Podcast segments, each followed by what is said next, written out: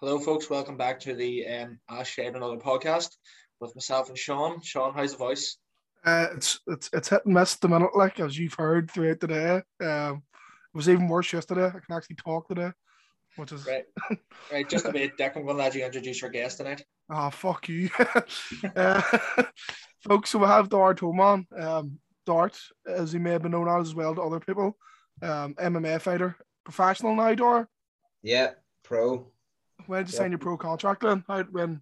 It's, I haven't really signed a contract. I'm just sort of just seeing what fights come up. I'm not signed in anything, so I'm sort of just, just freelance basically at the minute. Are you only allowed to take professional fights on then? Yeah, I can only take. There's no going back now. Only professional fights. Yeah. The big Happy scary world, the big scary world now. Oh, no, no. Uh, you're moving up the world, all right? You'll be on the UFC soon, we'll see. That's it. That's the plan. Well, there we go. Um, yeah, so Dar is a local lad. He's grew up in Lurgan's for life. Uh, one of our probably better success stories to come out of the town. Uh, not, not to talk about any of the bad ones like Neil Lamb. He's one of the dogs. Uh, saying on him. Um, Dar, so first thing we want to ask you is, um, obviously, anybody that knows you personally knows that you didn't get off to the best starts in life. Things were a bit No. Fucking rugby. You like you like the old party, like, but Yeah. what what what Don't sort of got some stage? what? Don't we all at some stage? Aye, that's that's it. I think that's like the fucking the the backdrop of just learning like you hear about you just sitting in the pub and fucking talk about oh he could have been a brilliant footballer he could have been this and he could have been that but we got the little buckfast got a handle him. Aye, but I, I've even knocked the other on the head. It fucking, What? I've knocked the wine on the head. It was wrecking my head. Like, I'm, I'm the same. I had been off it for a while and then remember the first lockdown it was like it, was rumours that they were going to stop making it now. oh fuck. aye. Up. And I, I, I I, got- got a hold of I got a hold of me again for a couple of months. Sure, that's lockdown. Everything got a hold of everybody during lockdown. It was a fucking shit time. Uh, suppose we could touch on that first. Going by like you're a personal trainer as well. That's your Yeah. that's your full time job. It's full time now, isn't it? Yeah. How did you cope out of the gym for so long? Uh, it wasn't it wasn't good to be honest. I just was fucking was drinking a lot, so it was. Uh, my whole routine, I just had no routine, and then the same thing with the gym. Like I'm in talking to people all the time and just interacting with people, and then the gyms got closed, and it was just like, fuck. It was just like a big, big void in my life. Like what the fuck to do with myself here? My head's gone. But I sort of tried to keep myself sort of like half fit, but I piled on a load of weight, so I did. I think everybody did. But I just tried I to still stay in fucking it. carry mine. Some of us can't get rid of it as easy as you. But here, uh, after everything opened again, a, a lot of people to try and sort out. So That's it. one of the better things for it. But A couple, no, couple, of my, couple of my relatives too.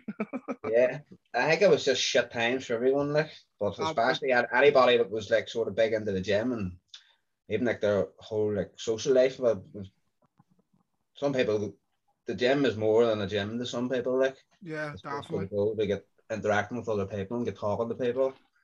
And just get out of the house and get away from all the other bullshit that's going on in your life. So yeah, it was just shit times. So it was. I suppose Especially you, like suppose you were flat out doing the old home workouts and all, were you? Mm, I've tried a couple like tried to a couple over this year Zoom, but it just wasn't wasn't for me, so it wasn't. And then a lot of people going down the online coaching road and I looked into it and dabbled in it a bit, but just it wasn't for me. I like being that interaction with my clients and getting talking to people face to face and getting to know them, getting to build like a bit of bit of a bond with them. So it is. Yeah, with with the PT and stuff, and with like like getting your own gym. How did that start for you? Like, what what made you want to go down the route of a PT? Uh, one of our viewers or listeners actually asked, like, what was your inspiration behind the whole MMA thing and maybe getting into the personal training and stuff? Uh, well, see, it's sort of like the two of the things are sort of like different. It's not like I've done the two of them for the same reasons. To be honest, I'll go for the PT one first because it's a bit simpler to answer. I was basically offered to do that because I was on the brew, and I got offered to put through the level two stage of that there for for free because I was on I was on the brew. So I done that there and that got me qualified to be in a fitness instructor. So that means you you could like work in a gym, but you Yeah. couldn't like PT people. Right. And then after a while, I was I was working in a gym. I was like taking kickboxing classes and stuff. And then I saved up a wee bit of money and I said, "Fuck, it, I'm gonna go do the level three." And then that got me into like PT people rather than just taking like exercise classes and stuff. So But what, as I say, like the two of them sort of go hand in hand. So it was just like the perfect fucking career choice for me. Like. like how did you go from um doing your PT courses and, and like being qualified PT to, to owning and operating your own sort of facility? Um, So- which is a mix of both, obviously for yourself. You you train Make sure, MMA make sure you give it a proper shout out here, like let people know where it is. Make it gen off you clients off the back of this. Yes, that's good. Good thinking there. So, I worked in a couple in a couple of gyms. I think I was PTing up in.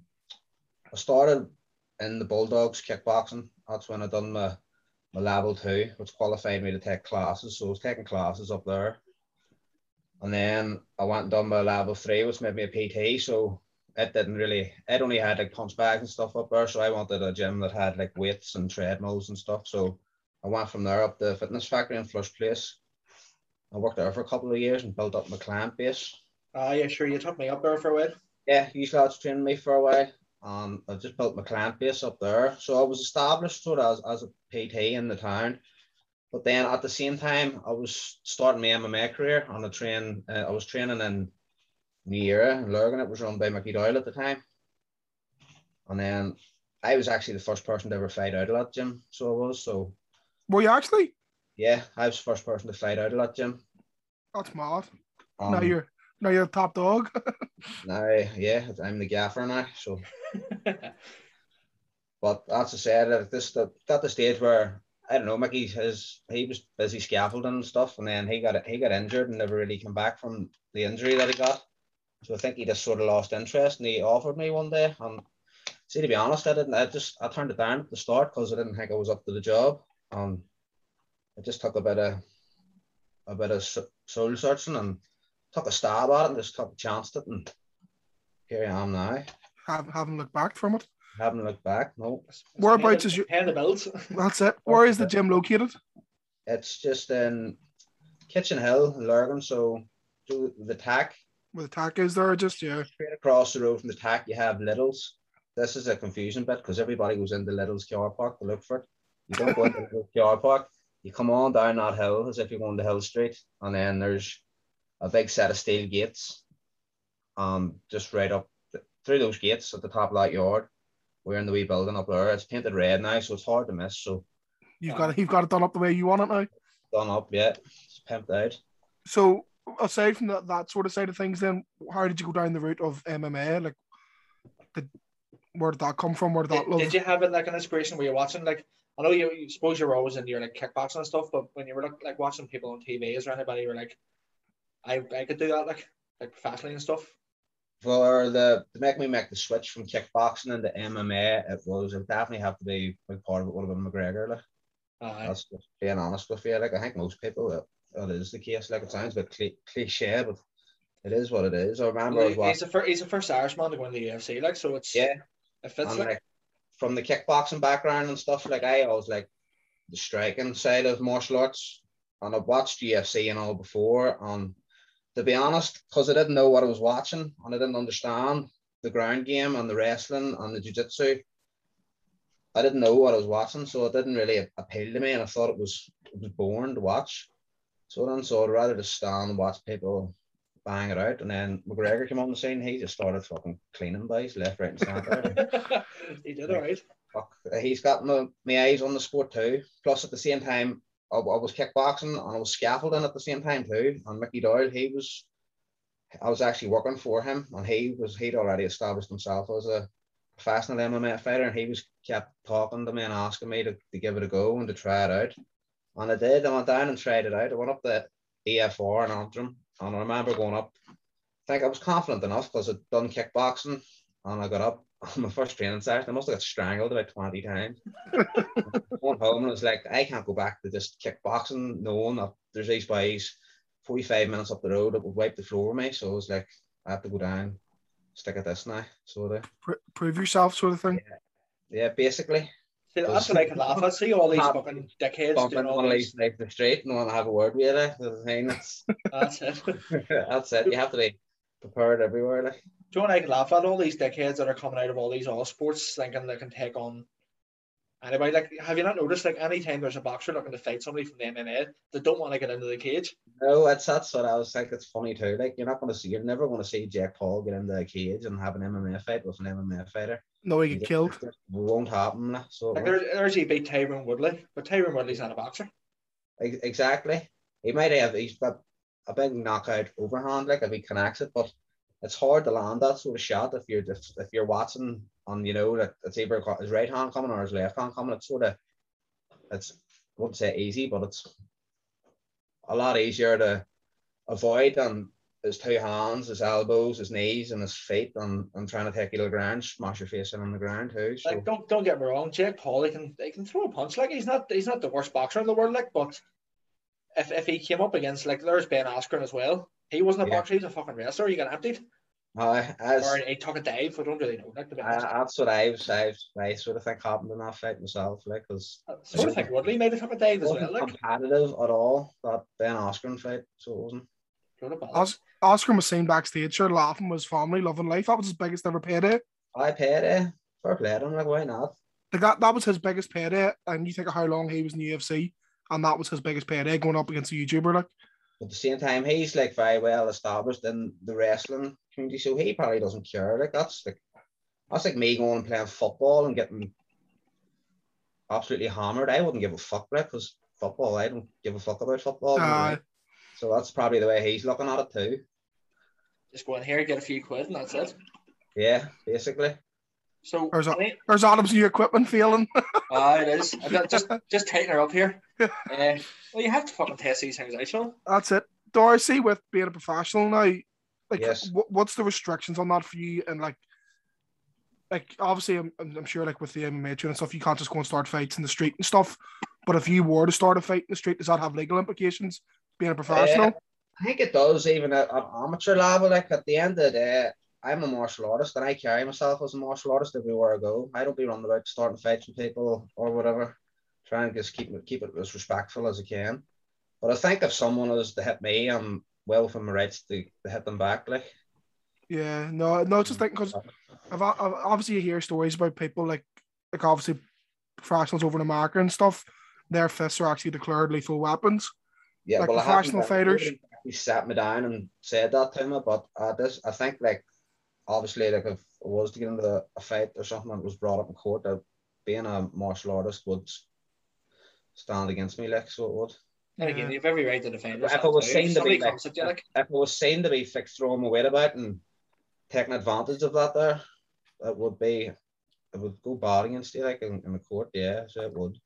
then again, you're entitled to defend yourself as well. Like, That's very yeah, true. that's true, like I would def- defend myself, but no, somebody came at somebody came at you with a knife, like, and you fucking put him in the rear naked choke and choke the cunt out. He's probably going to come up in court and say, "Aye, but he's a professional fighter." Like, so it was, yeah. But listen, I had no problems, and like say if I was out and somebody was giving it this and that, like I had no problems just to turn and walk away, like because I know myself in the head, like it would save me a lot of hassle just to just to fuck off out of the road.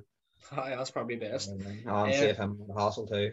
So, what's the process like? So, talk us back to maybe when you're amateur. What's what's it like being approached for fights? Like, what's the process?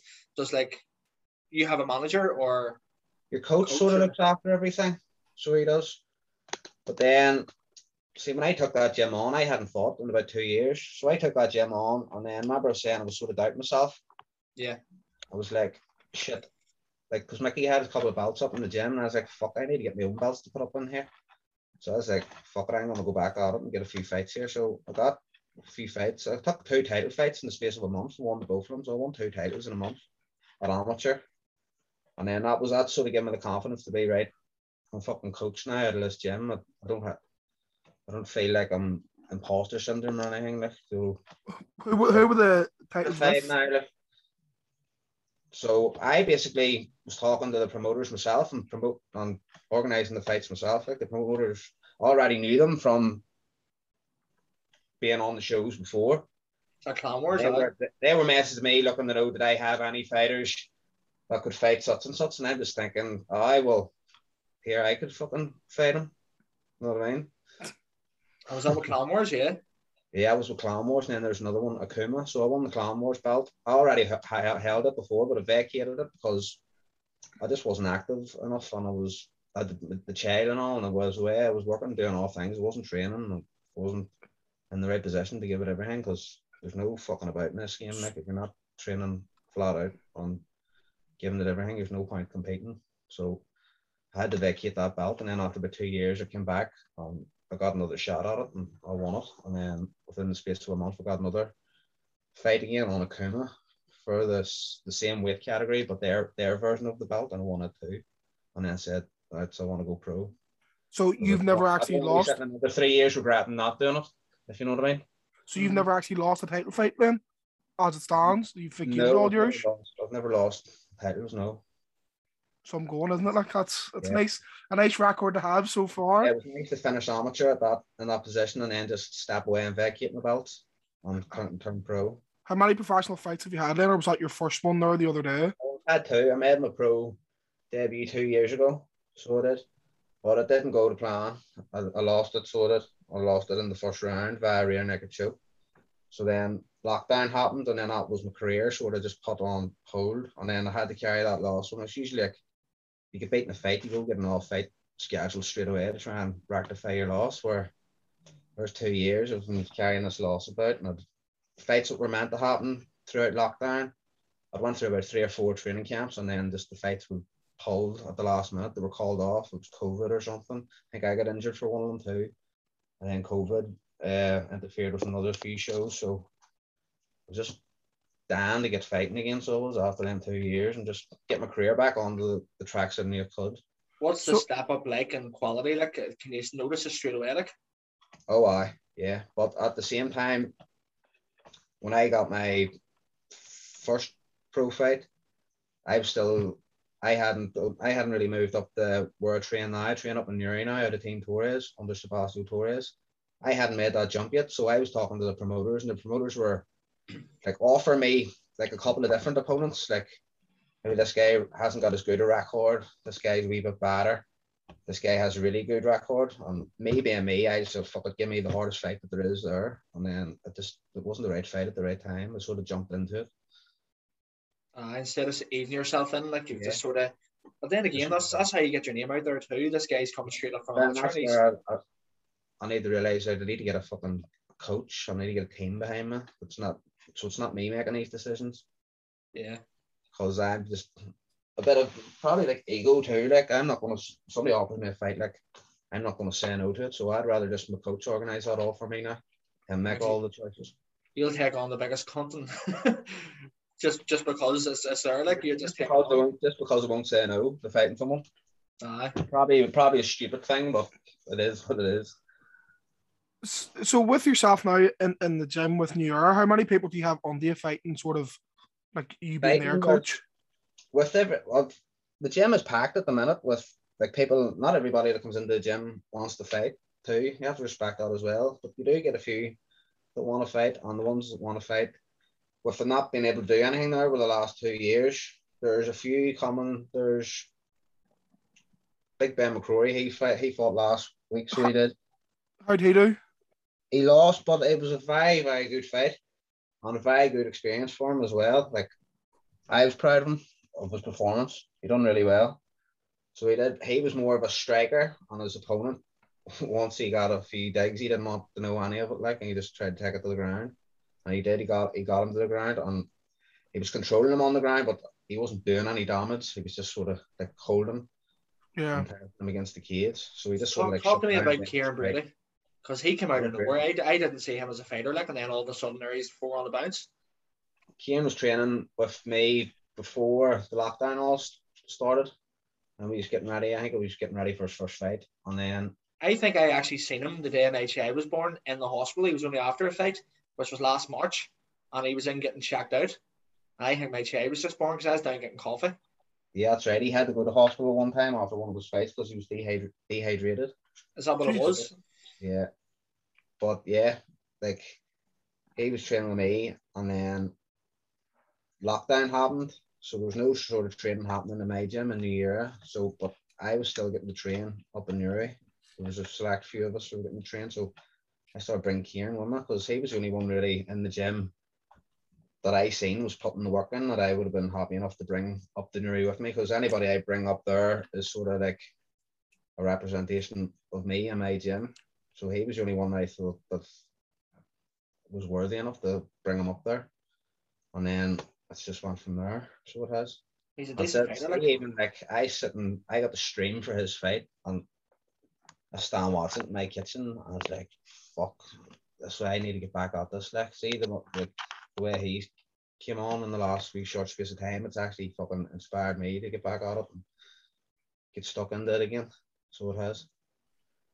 Have you any plans for any future fights at the moment, or are you just sort of I'm fighting in four weeks' time here in England, so yeah. over in England?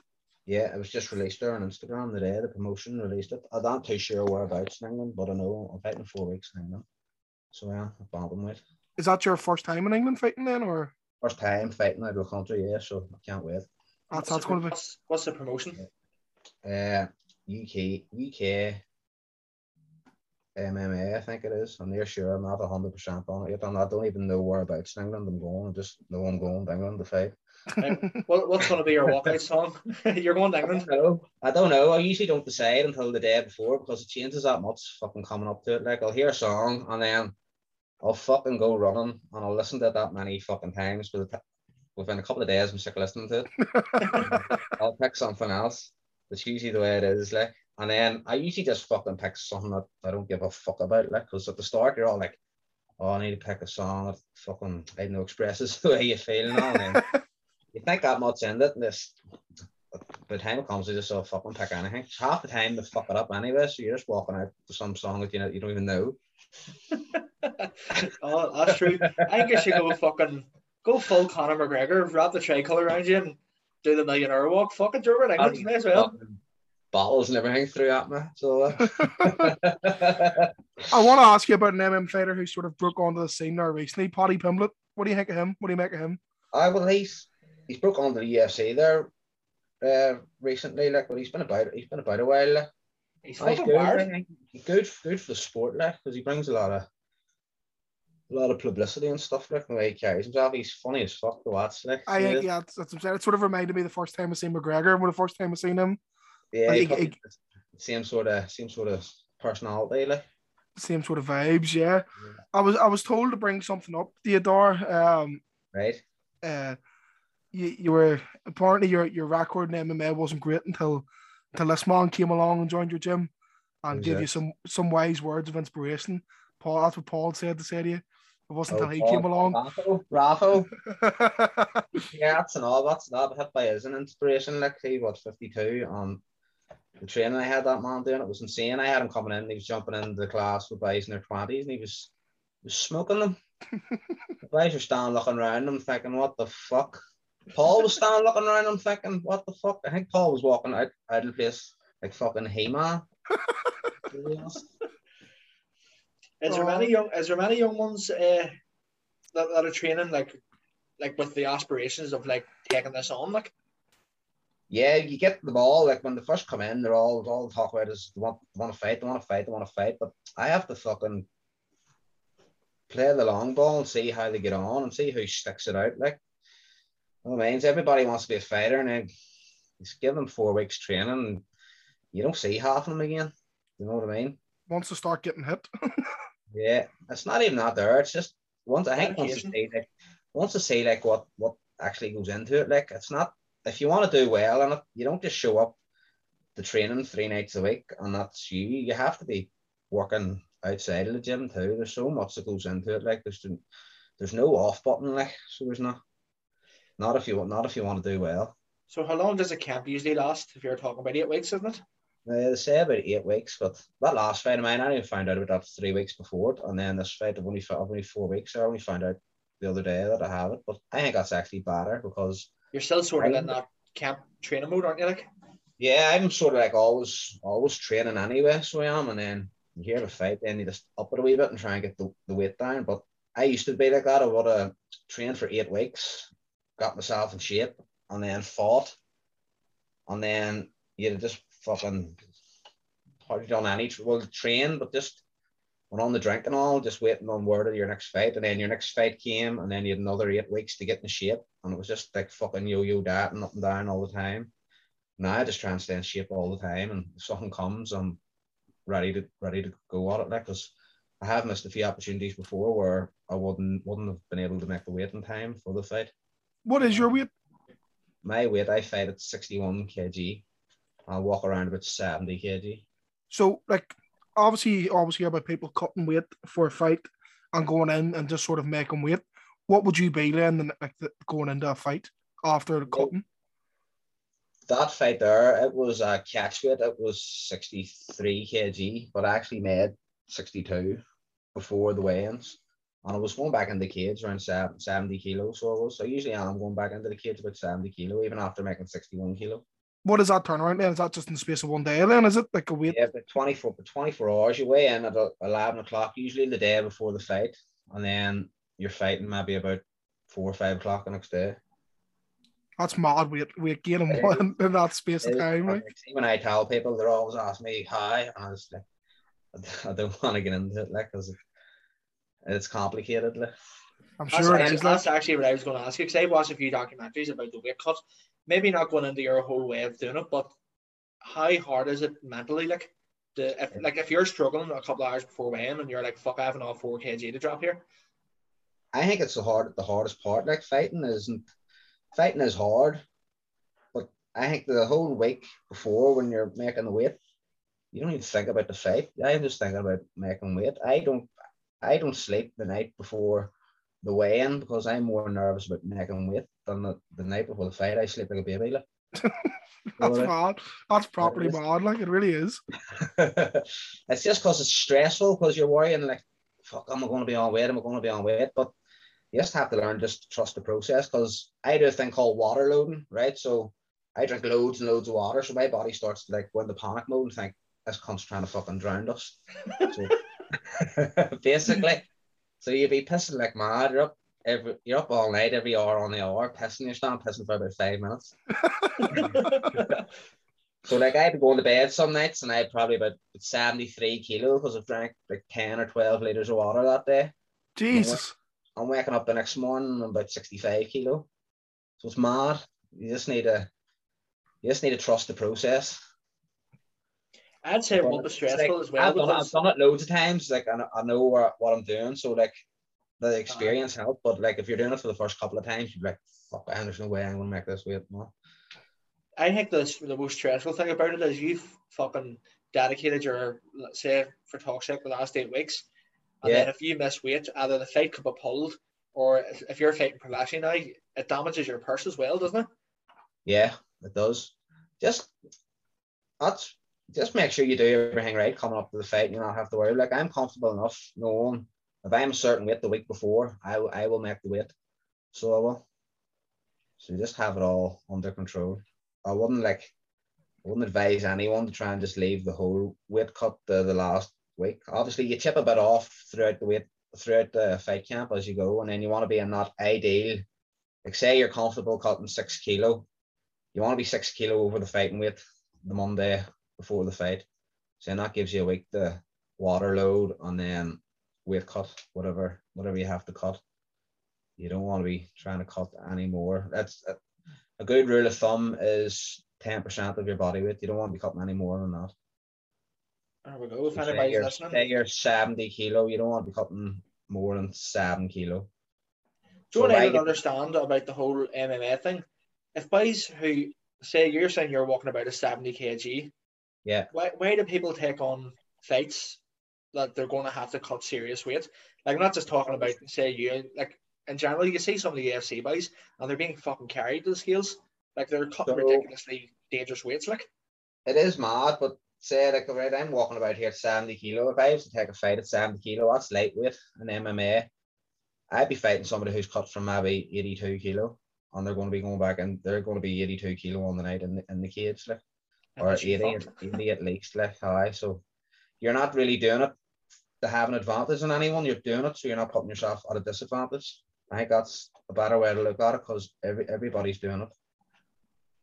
See, I, I wouldn't have a clue. I was sitting there thinking, I was watching. I know. So I was like- fighting. Before I done MMA, I was like, I had walked about with 75, 77 kilo. I'm like, oh, I'm a UFC welterweight. And then you look up GSP's height and weight, like is walking around you're like, oh fuck, no, no chance. Like, it's a very very interesting world to get into like i, I want to talk about some people get a buzz off getting their getting dug do you find like a buzz somebody digs you you're like oh, that's a class Not really. I don't like getting hit particularly. Like I think something inside me wakes up a wee bit when I do get hit, but I try to avoid getting hit. But I know when I'm getting hit and shit's hitting the fan, I, I can dig a bit deeper and pull something out of myself. Like, but I don't. I don't thrive off getting punched in the face. Like, like as you see there was who was it that that young Scouse girl last week on Paddy Grimda's card got dug and she was shouting in your woman's face go on fucking hit me and all that I was like is she fucking wired That's fucking wired up like uh, do you have like sometimes, in the an, mo- sometimes in the moment that happens. Like, but no, I wouldn't be. Wouldn't be for it. Like in Spawn and all, I would try to get hit as little as little as possible. Maybe on the night of the fight, I'd be like, right, let's fucking have it. Like, but not not not all the time. Like. it's it's a matter of word like and what is your inspiration behind it all like so if we're going back to the question that somebody asked like who really inspires you it doesn't have to be somebody in the, the MMA game but No, it's not really anybody's inspired me. It's uh, I've just seen a lot, a few people like I've had close friends that have like died like really young. I'm Mhm. like just put things into perspective. We're like fuck, like you're you're not promised anything. Like tomorrow's not promised. On like I always think back to my younger self. Like I remember sitting when I was a child and drawing pictures of myself with, and with a pencil of me being a fucking boxer with my hands raised up in the air. And I just want that's just I just want to be what I wanted to be when I grew up, when I was a child, if you know what I mean. And especially having my own wee boy there, I want to give him something something positive to look up to, like. Sort of. So fighting something you've always wanted to do then from a young age. You've always wanted Yeah, to be in, was in, in a, always, always interested in fighting. I could start off when I was younger. It would have been Ninja Turtles and fucking Power Rangers, and then Dragon Ball Z and all. And then I remember ITV we- played like Rocky every week for like fucking five weeks. Every Saturday night I was watching them. And then after that, I was like, that's it. I'm going to boxing. I think it was about 10. I had a load of boxing fights when I was younger, when I was 10. And then I done that, there was about 14, 15, and then I sort of drifted away from that.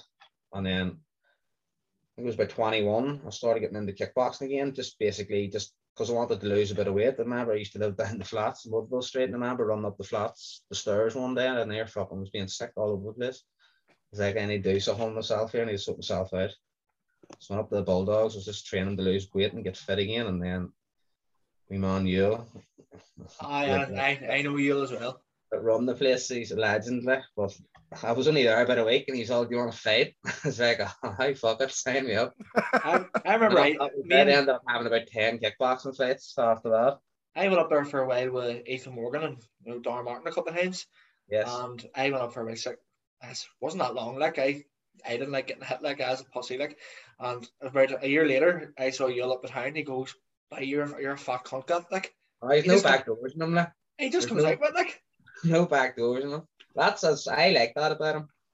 So I, like, see if you're going to have a coach or somebody's going to pussyfoot about you, like, like even I know when when you were at the gym, when me and Ganda went up and we were being trained by you, like if we weren't doing it right, we were like, "Oh, he's fucking wise up here, like, ah, I, I remember if I was going out at the weekend having the carry or whatever, when I went back in the Bulldogs on Monday, you was able to tell me who I was drinking with, where I was, fucking everything about what I've done all weekend. He's all, I fucking have A's everywhere, A's everywhere. he's a fucking FBI, that man. How hard was that, though, to leave the sort of like obviously your, yourself, you, you did enjoy a party at one stage. Like, how hard was it to leave that behind? Like, it's more so now, I suppose you're you're you're, you're a professional now, and you you have to look after yourself a bit more. I just say for short notice fights. Um, it's just the whole mindset now. Where before, I don't really run in them circles anymore that I used to run in. Where the the whole culture was just go on it every chance you get, like, and stay out as long as you can, and drink as much as you can. I just I don't know, just sort of weighs himself up because that stuff sort of it gets you into trouble too. Like, because I was ended up getting in, into fights and stuff, and just wasn't worth all the, all the hassle. Like, plus the older you get, the fucking hangovers knock your bollocks in. Trust me, I know. I, Ah, we know. I, I barely drink now, like. I barely But I, it depends where you want where you want to go. Like it was just a certain time I had to sit and weigh things up and all like, what's fucking stopping me getting where I want to go and what's help what's helping me and what's hindering me. And going on the rip every fucking weekend is definitely not helping you, like especially if you want to achieve anything in sports. Was there any sort of one moment or any sort of particular thing that happened that made you think, right, that's it, that's me knocking that on the head, or was it just the fact that you knew the fact that you're training, or was there I any? it was. I really started to fucking wise myself up when I found out I was having a child. So is like that's when, like I hadn't, I wasn't working or anything, and I found out I was having a child. And the next day I was out looking work. I started scaffolding, and then that's when it fell in with Mickey Doyle. I was already doing a bit of kickboxing and all of that. I think that's when things got serious. Like I, I wanted to change my life, and then once I had my first MMA fight, just like the support I was getting from everybody in the town, and all, I was like, right, I can either go one road or the other here, like, and I want to pick. This is the path I want to go down, like. So it is. And in years to come, your wee lad, do you want him doing the same thing? Maybe, like, I, I don't know, it may be different for you being his dad. Like, would you not be shitting yourself with him going into the cage? Like, If he wants to, like, it's always there for him. But at the same time, I don't try and like force it on him. Like, he's happy enough. He loves Gaelic and he loves hurling, so he's happy enough doing that. He comes down to the MMA class now and again, but I don't know. Maybe if he if he's older and he shows a bit of interest, but he always says he doesn't ever want to. He never wants to fight. He just wants to train. So it's up to him. uh, that's it. Um, Yeah. oh, I'm trying to something- advise him to stay in school and be a good boy. yeah, good. Uh, there's one thing I, I do want to talk about. Um, a time that I thought was very exciting was when you had Ganda fighting. We Ganda, I of all was not people, going to ask. yeah. I was not going to ask that. What? like we never saw that coming, and see still to this day, God love him, we torture him about TJ Massey. Like anytime he opens his mouth, we're like, "Fuck up, TJ, I bothered you." And he takes no, no shame in that there. Like that TJ is fucking very talented. The boxer, like I know, but it, it, you know, what Ganda's like he's a he's a he's a live wire. He's a hothead. So when he first approached you, was it you told him to get into the boxing, like the actual fighting part, or did he want to do it? He's never actually told me this story, so I may as well get it from you. I think he uh, I could tell he was like handy on the pads and stuff. And I think I maybe hinted at it, like on he was keen on it. So, so why why not? Like so, it's, uh, yeah, like I had a whole hundred percent faith in him, like because I wouldn't get anybody a fight if I didn't believe that they had what it took. What it took. And like even the shape, he, he was just doing PTs with me, and like even the shape he got himself himself into. Oh, like, got I himself. done- Yeah. on his first before and after picture, and remember like uh, Spider Man where he goes to bed and he looks in the glasses and he's all skinny and all. And he wakes up the next morning and he's like fucking, he's jacked. Uh, That's what uh, Ganda's before and after picture was like. It was like Peter Parker before and after he got bit by the spider. that's, that's that's one way of putting it, like. But uh, Oh, and he, he was he was very very dedicated. He took it real serious, like. He did. That's why he done well. He did do very well. So he did. what was it? He won two fights and then just lost the TJ one, wasn't it? Or was it? I think there was, he hadn't. I think he had more, did he? No, I think was it that uh, Zay Mario, uh, your boy Hoagie's cousin. Uh, Kieran? Aye, Kieran, and then then I think it was TJ. TJ after that. Oh, there was a third one, sir. It was his third fight. He was fighting for a title there against TJ, who had God knows how many fights. You know what I mean? But like we, we loved it, like all like all like the, as, as the friendship group, like we loved going to the fights. Like he had a big he had a Well, big I had, support. like his fights were always lit, like so they were. He- was he did. unreal support at them. But here, never say never, because he's he's back training with me, so I might say we come back out again. like, so- Hey, Aye, me, me and him were in the park the other day, and I says to him, he says, "You going to do an off fight?" He says, "Oh, but I don't know, I don't know. The kids and all now. What if I get hurt and all?" And I was like, "I just, just go for it." Like he was like, "I need to lose his belly first. At the end of the day, it's up to him. You know what I mean? I know. And uh, again, this good lad. So, uh, the whole professional world of MMA is it? If you're talking to somebody who maybe was in the same situation as you, looking at two roads, would you tell them, listen, go for it? Like, not maybe not fighting, but like the whole training side of things. Yeah, go for it because if you don't go for it, you're only going to look back and wonder, fucking, what if and what could have happened if it went down that road, or do you know what I mean? So you'd better just going for it and not having any regrets and sitting crying into your pint in fucking ten years, wishing you'd done this, done that. Know what I mean? Aye, that's true. Um, I seen, I remember it wasn't that long ago, you went over and trained with Darren Till for a while, didn't you? Yeah, well, I wasn't actually. I was over in the his uh, the gym that he trains in, Team Kaobon. So I was. I wasn't actually really training with him too much, like, but he was there. He's What's like it- fucking this height and that height, so I wasn't doing what's fucking.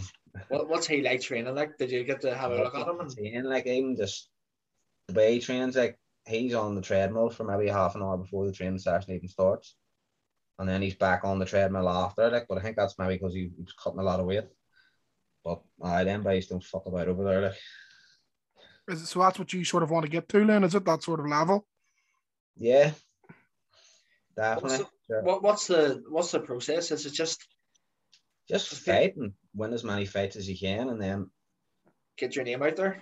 Get your name out there, and then try and get on the bigger the bigger shows. Like you obviously start on the lower level shows, and then just build it up, build it up, build it up, and then that's another thing about just stay ready because sometimes the big shows might be in town, and somebody pulls out, and they need somebody to step in. That's if you're if you're ready, you're gonna be there. that's what happened to young Reese McKee, wasn't it? He was just happened to be. He said he would take anything on at any notice, and You yeah, always ready and prepared. So I, I like, I like there's- there's a saying and it is if uh, you hang around the barber shop long enough, you're going to get your hair cut. You know what I mean? I've never heard that one before. That's cracker. Um, Stay have, shape and be ready to go whenever the opportunity comes. is, is that more like if you're looking at like say like Bellator to knock on the door? Do you need like an agent, or is it just is, is your coach your agent basically? My coach is basically my manager at the, at the minute. So it is. So does he put your name out there for like other promotions?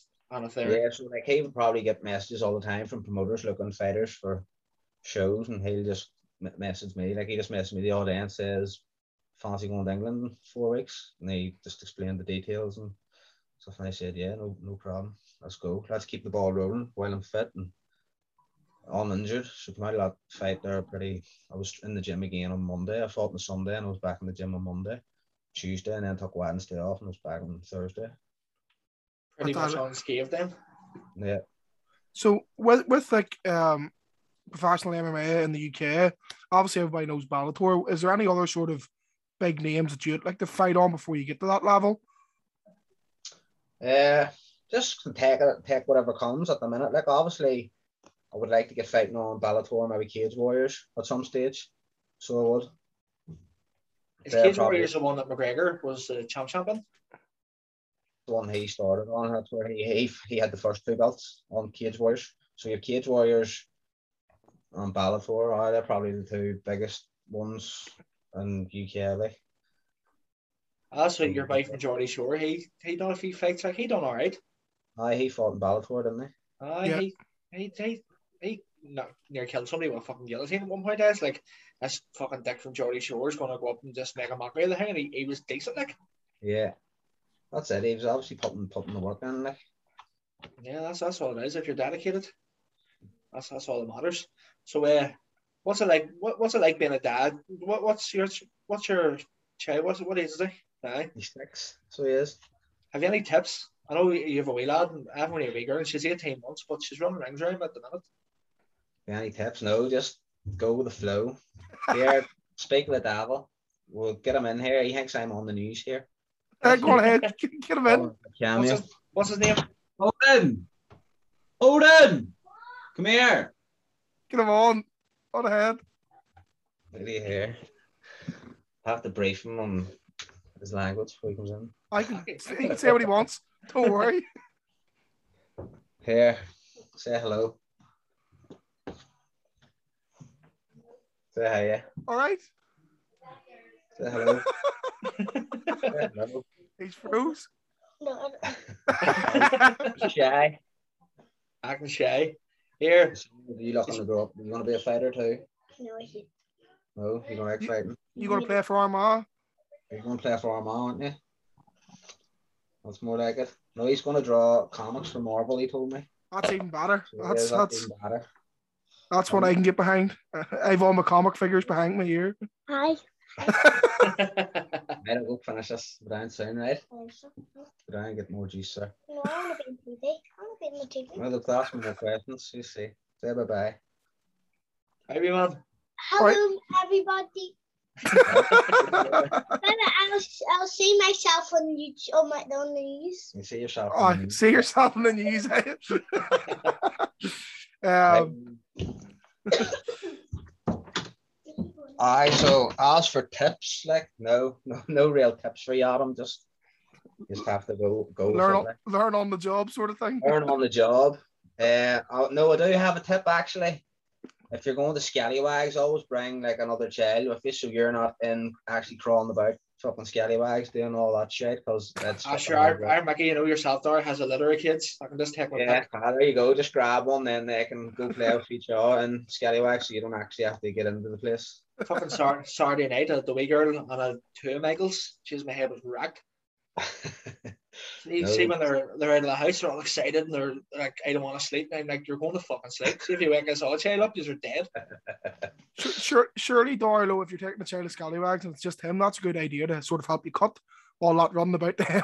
Yeah, that was a funny story. I brought him there at Caustic when I was doing my weight cut for that last fight, and I was standing. I was like, "Fuck! I really wish I had energy to get on and do all that shit because of that." So we're going to go back this week when I'm not like a fucking zombie. So, Dar, you fought on fights now with crowds and without crowds, haven't you? Yeah, that one, that one there, there was a very small crowd at it. I haven't been in like a fight with no zero crowd at all. So I haven't. What's what's the difference like though, like from a packed audience to like uh, the smaller crowd? Even what's Yeah, it's not as good. You want the you want the crowd, you want the, the, the place packed, so you do. Like, that's what So- at Just that the- most just the atmosphere. It's just unreal. There's not nothing else really that compares to it. Like like that most recent fight? Then did you have many people like there for you, or was it just like generic supporters, or no, that it work? was no one really there just specifically for me, but it was basically it was the gym that I train out. at. It was like their sort of like club show basically.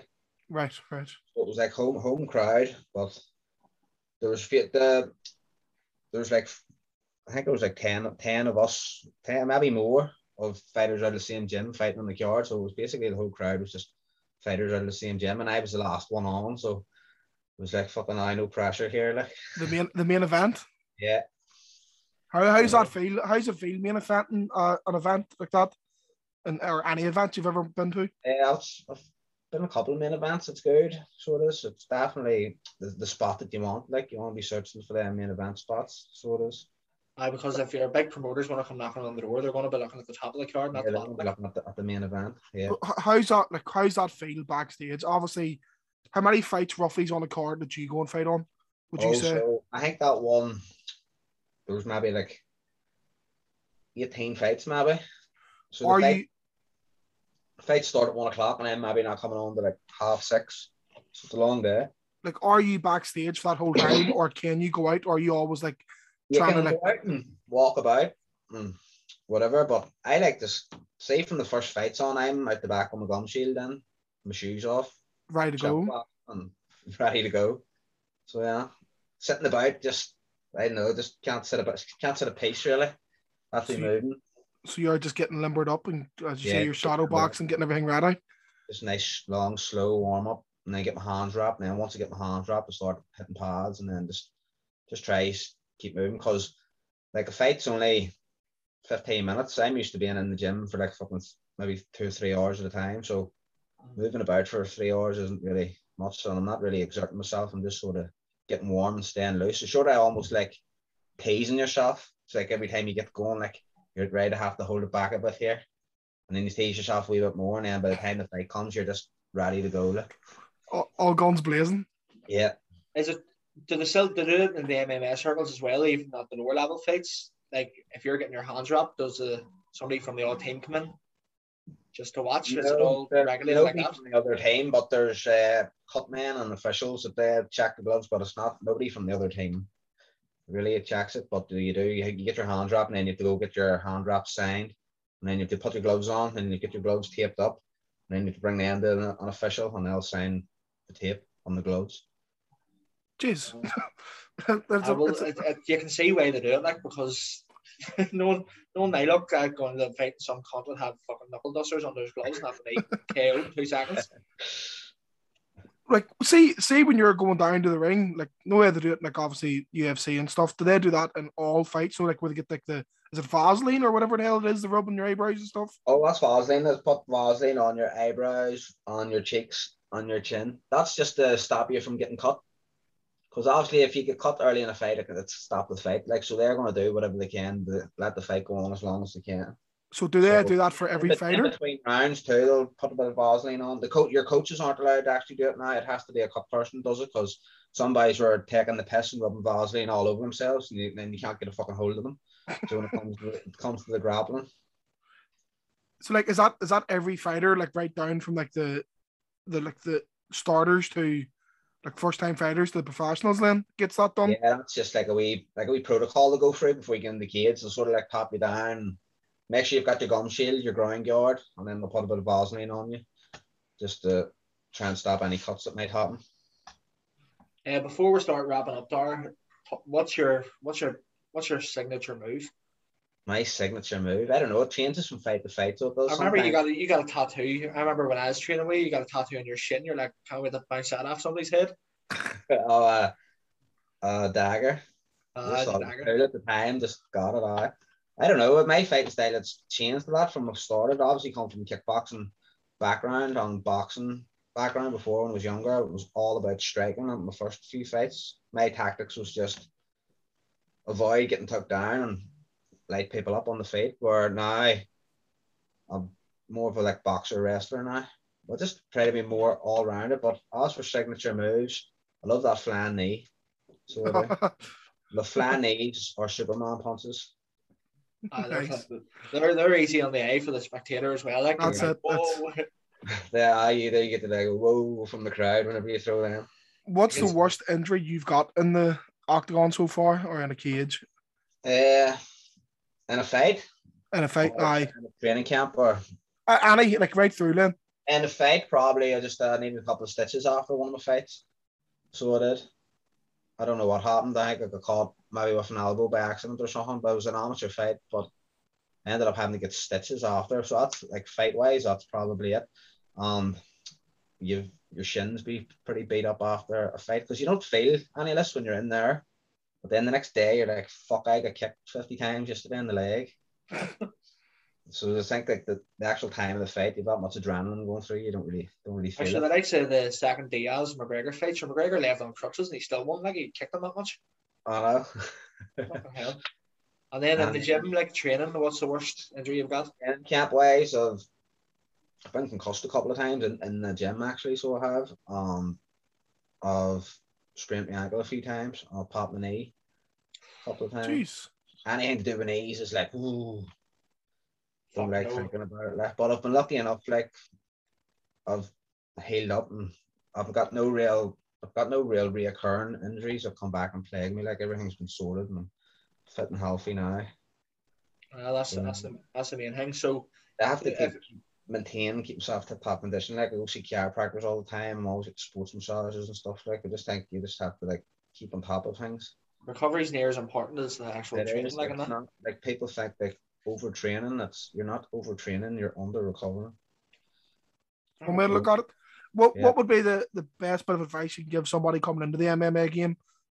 Just uh, don't hesitate. Get down. Get stuck into a class and try your best. All you can do, show up on time and pay attention, and just do do what's asked of you.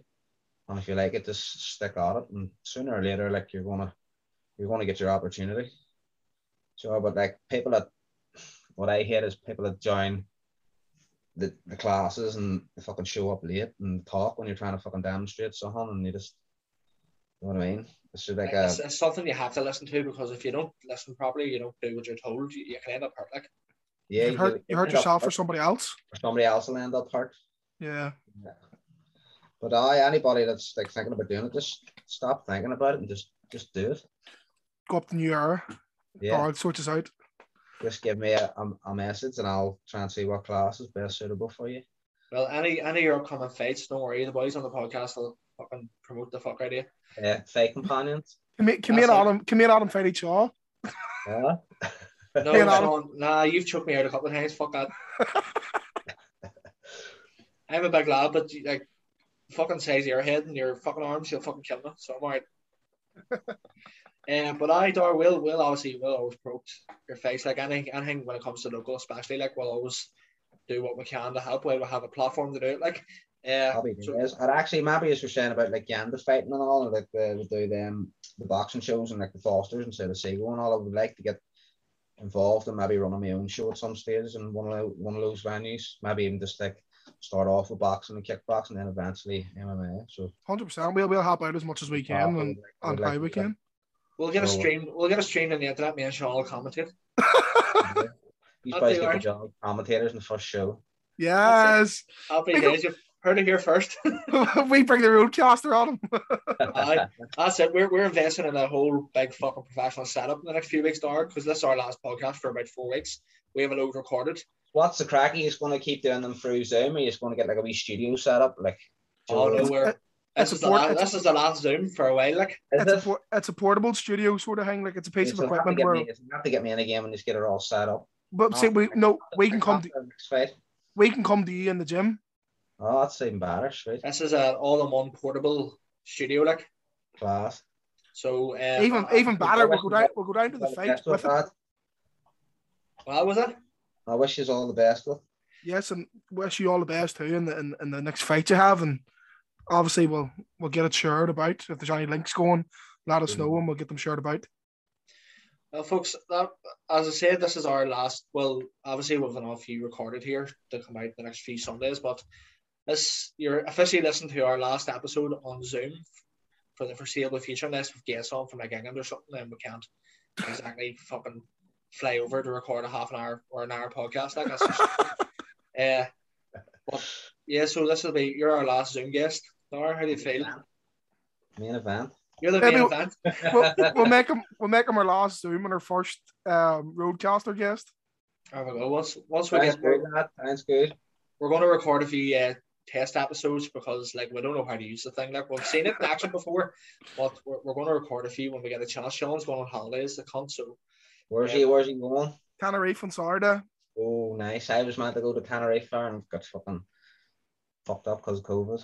I've just been pushing mine back and pushing mine back till I can get. And you Yeah, you're shirt, getting- your shirt that you're getting then, aye? I fucking hope it doesn't get cancelled between now and Saturday. I'll cry. well, folks, that was local MMA star Dar Toman on the podcast. Uh, Dar, thanks very much for coming on. We'll get a wee Thanks chat for to you on, once we stop the recording. Thanks for having me on, lads. No worries at all. Well, folks, thanks very much for listening. He's been Sean. He's been Adam and that's been Dara. I want to speak to you all ASAP.